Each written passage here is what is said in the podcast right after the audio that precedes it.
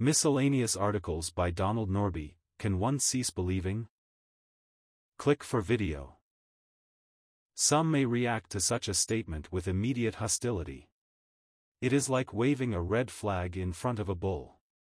It is unthinkable to many that one could cease believing. There are two extremes in systematic theology today, opposite poles of theological thinking. Calvinism stresses the sovereignty of God.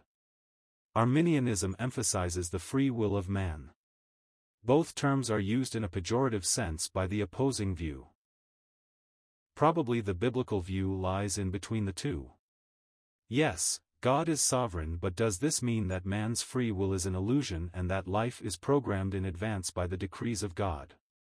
Yes, man has a will, but is salvation simply a human choice or is it the response of man to the wooing of the Holy Spirit, without which there is no salvation? John Calvin in his Institutes admits there is a kind of faith which falls short of saving faith.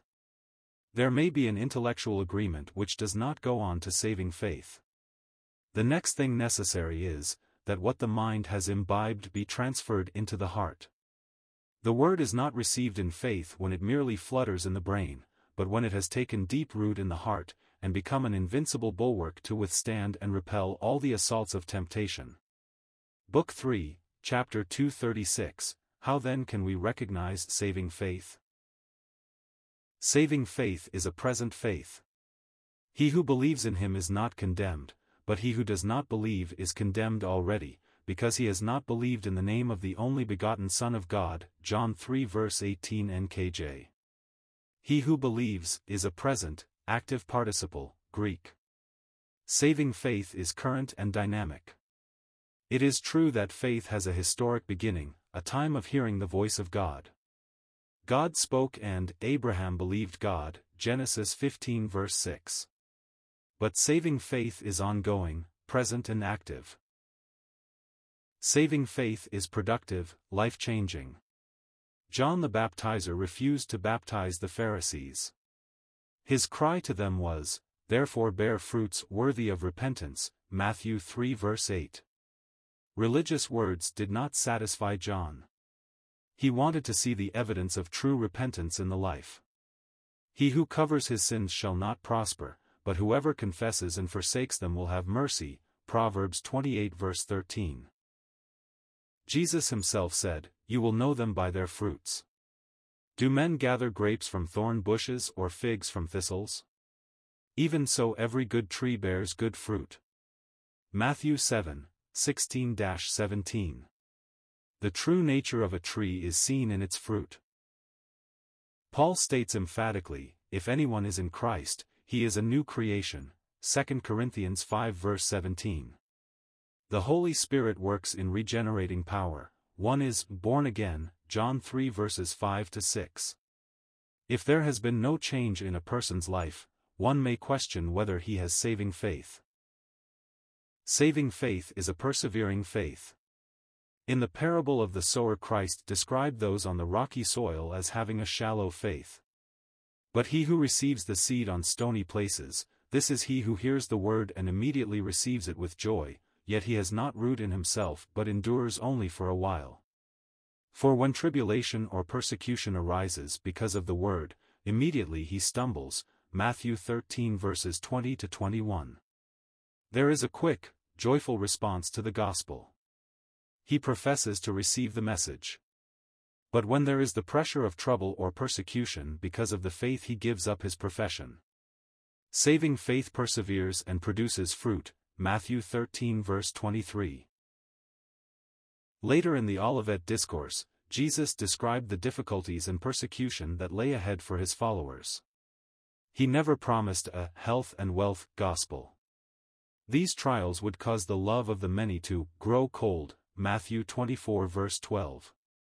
Then came his strong encouragement, but he who endures to the end shall be saved, Matthew 24 verse 13. Persevering faith is saving faith.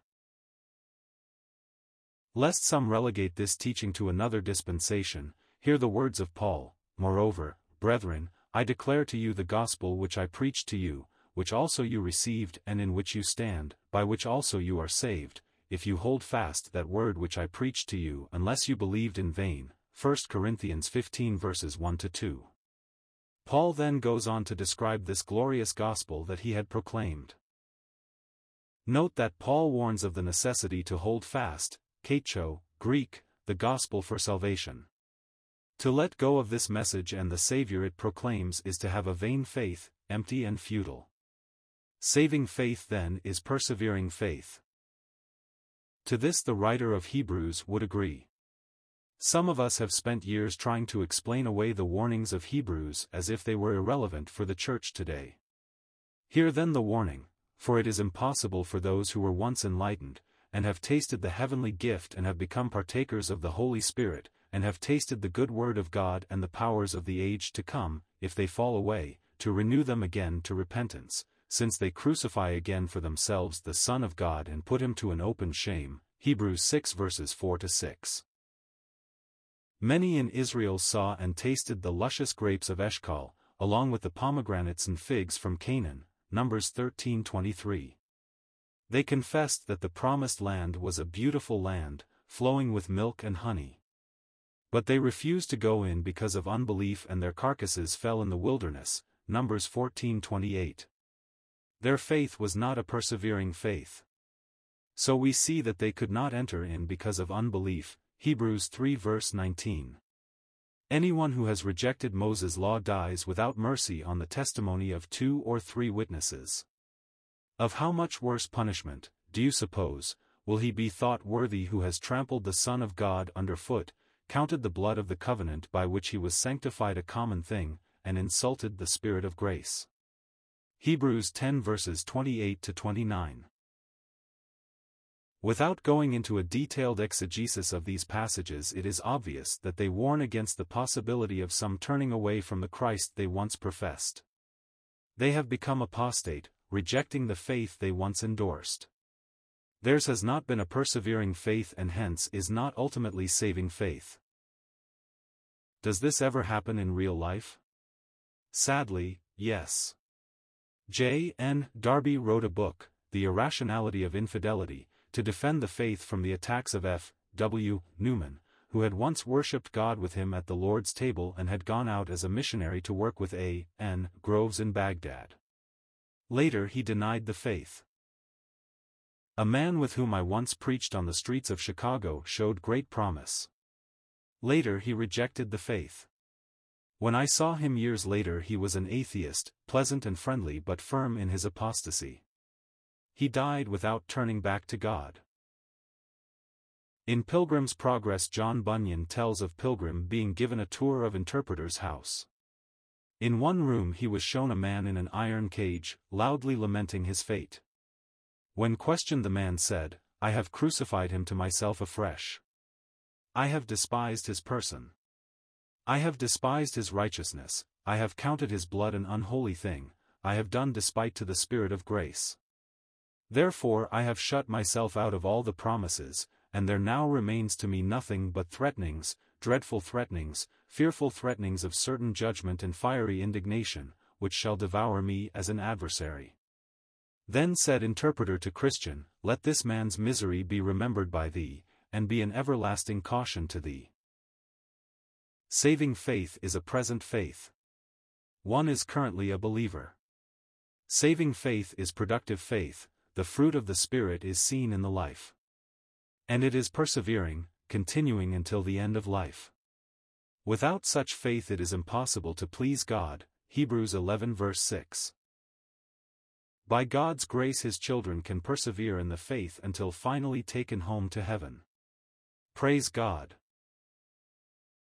Now unto him who is able to keep you from stumbling and to present you faultless before the presence of his glory with exceeding joy, to God our Saviour, who alone is wise, be glory and majesty, dominion and power, both now and forever. Amen.